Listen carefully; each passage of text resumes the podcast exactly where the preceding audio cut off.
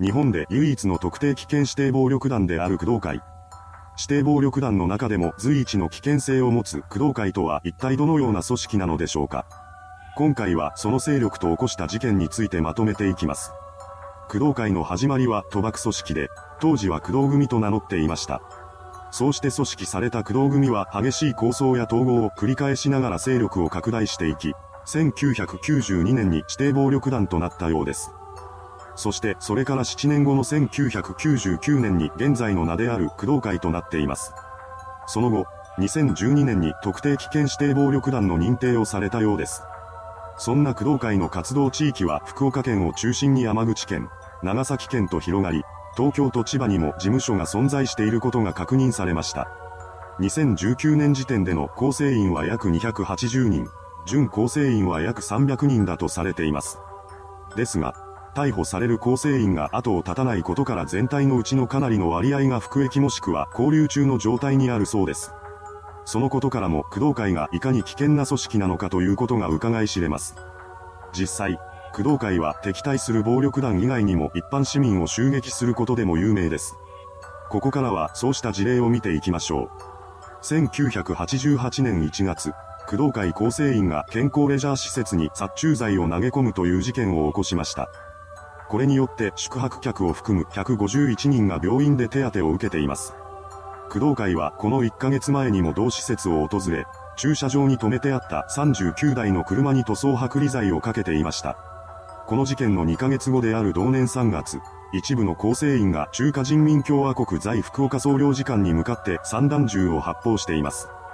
そしてその数日後には過去に福岡県警で暴力団の担当をしていた警部の家にガソリンを撒き散らした上で火をつけるという事件を起こしました。それから6年後の1994年に工藤会は19件もの連続発砲事件を起こしています。この時銃撃の対象となったのはパチンコ店や区役所出張所などでした。工藤会は以前から中国人による犯罪の排除を掲げており、1990年代の後半からは北九州市内で中国人が営業している店を徹底的に潰していっています。これによってその地域から中国人経営の風俗店やスナックなどは姿を消しました。工藤会の危険性は2000年代に入ってもとどまることを知りません。1999年の下関市長選で安倍晋三さんが支援した候補の選挙運動に協力した不動産ブローカーとして知られる、建設土木会社社長の小山彩地という人物がその報酬として500万円を要求していました。これを受けて安倍さんの秘書が300万円を工面したものの、残りの200万円については拒否されてしまいます。これを受けた小山は安倍さんに対して恨みを持ち、以前から親交のあった工藤会高野組組長に報復を依頼しました。彼からの依頼を受けた高野組組長は組員である池田俊彦に報復を指示します。こうして実行役となった池田は2000年6月から8月にかけて安倍さんの自宅や講演会事務所などに火炎瓶を投げ込みました。この犯行によって安倍さんの自宅の倉庫や乗用車3台などが全半焼するといった被害が出ています。事件後、犯行に関与した3人は順々に逮捕されていきました。そして事件から7年後の2007年3月9日、福岡地裁は犯行を指示した高野に懲役20年、報復を依頼した小山には懲役13年、実行犯の池田に懲役12年をそれぞれ言い渡しています。工藤会は2000年に別の犯行にも手を染めています。安倍晋三宅火炎瓶等的事件から2ヶ月後の10月、工藤会構成員は暴力団関係者のプレーを断ったゴルフ場支配人を襲撃するという事件を起こしました。さらに翌年2月には暴力団事務所の撤去運動をしていた商店に車で突っ込み、12月には暴力団追放を公約に掲げて当選した仲間市長を講演していた市議を襲撃しています。そしてその8ヶ月後には工藤会構成員が小倉北区の警察官舎に止めてあった乗用車に手製爆弾を仕掛けるという犯行に及びました。ここまでの事件だけでも工藤会の好戦的な姿勢は十分にわかりますが、2003年に同組織はさらにその危険性を印象づける事件を起こしています。8月18日、暴力団追放運動を主導する人物が経営するクラブである、クラブボールドは通常通りに営業を続けていました。ボールドは夜の社交場として知られる高級クラブだったようです。開店直後の20時頃、客と店員合わせて30人ほどの人がいたボールドに突如として黒いフルフェイスのヘルメットをかぶった黒ずくめの男が現れました。この男というのが工藤会中島組組員の木戸慎吾だったのです。そんな木戸の手には手榴弾が握られていました。明らかにおかしな見た目をしていた彼の姿を目にした男性スタッフは即座に静止させようと向かっていきます。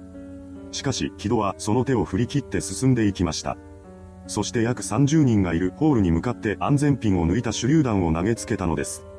宙を舞った手榴弾はホステスの頭に直撃しました。そしてそのまま跳ね返り、トイレの方へと転がっていったそうです。なおも転がり続ける手榴弾でしたが、間もなくして爆破までの猶予である延期時間が終わりを迎えました。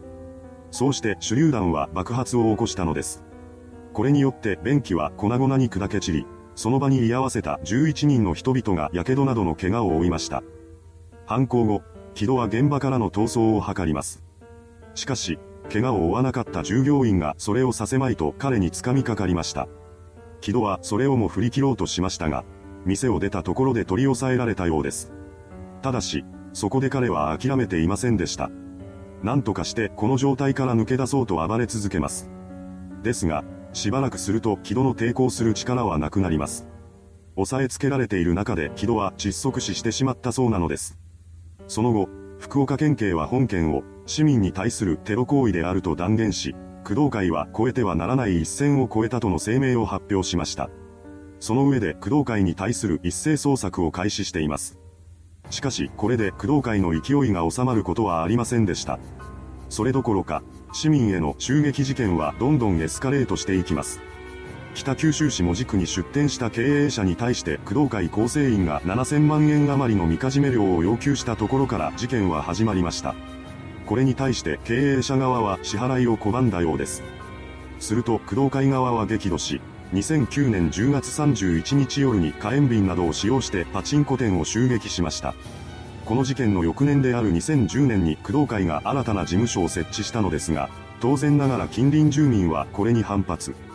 事務所の撤去を求める活動を開始します。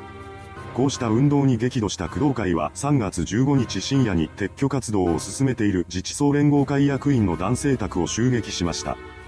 さらに、この事件から1ヶ月も経っていない4月6日、今度は細部ガスの関連会社が入居している建物に5発以上の弾丸が撃ち込まれるという事件が発生します。当時、細部ガスが北九州市内での大型事業を計画していました。その計画の中で暴力団排除活動を進めている大手ゼネコンが工事を受注できないようにするために工藤会が動いたものだとされています。これだけ襲撃を繰り返しているということもあり、工藤会の周辺ではかなりの量の武器も出回っているようです。2011年には福岡市西区内のマンションの一室で拳銃やサブマシンガン、ライフルなどといった重火器が14丁発見されました。そしてこの部屋を管理していた人物が工藤会関係者の男だったため、実際には組織の武器庫だったと見られたようです。しかし本件において起訴された男は密売目的の所持であったと証言しており、工藤会の関与が認められることはありませんでした。そんな中、翌2012年にも工藤会関係者が管理していた倉庫でオートマチックピストルやロケットランチャーなどが発見されています。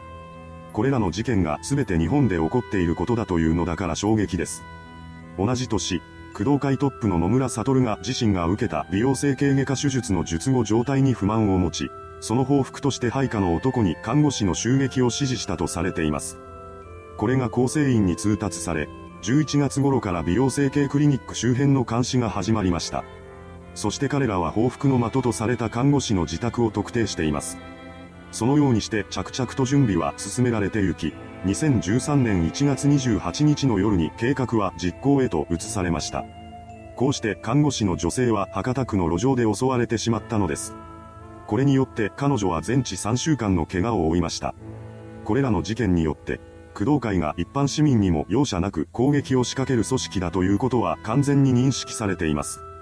そのため報復を恐れた証言者が裁判の中で証言を拒否するという異例の事態が生まれたのです。このような状況を深刻に捉えた福岡県警は2014年9月11日に工藤会壊滅作戦に着手しました。また、同じ年に工藤会はアメリカ合衆国財務省の金融制裁対象となっています。その結果、工藤会はどんどん締め付けられていきました。さらに多くの逮捕者も出していたことから活動範囲も狭まっていきます。そうすると末端の組員は食いぶちを失い、ホームレスのような状態になっている構成員もいるようです。また、北九州市小倉北区にあった総本部は、固定資産税の滞納を理由に2018年12月に差し押さえられることとなりました。その後総本部は解体され、残った跡地は暴力追放運動推進センターに売却されることが決まったようです。なお、売却代金である1億円のうち、解体費など6000万円を差し引いた残り4000万円は工藤会構成員が関与したとされている事件の賠償に充てられることとなっています。総本部売却後の2020年6月3日、福岡県公安委員会は北九州市内にある2代目八坂組事務所を工藤会の新たな活動拠点として工事しました。いかがでしたでしょうか？北九州地区最大の暴力団組織であり、唯一の特定危険指定暴力団でもある工藤会。その危険性は計り知れません。それではご視聴ありがとうございました。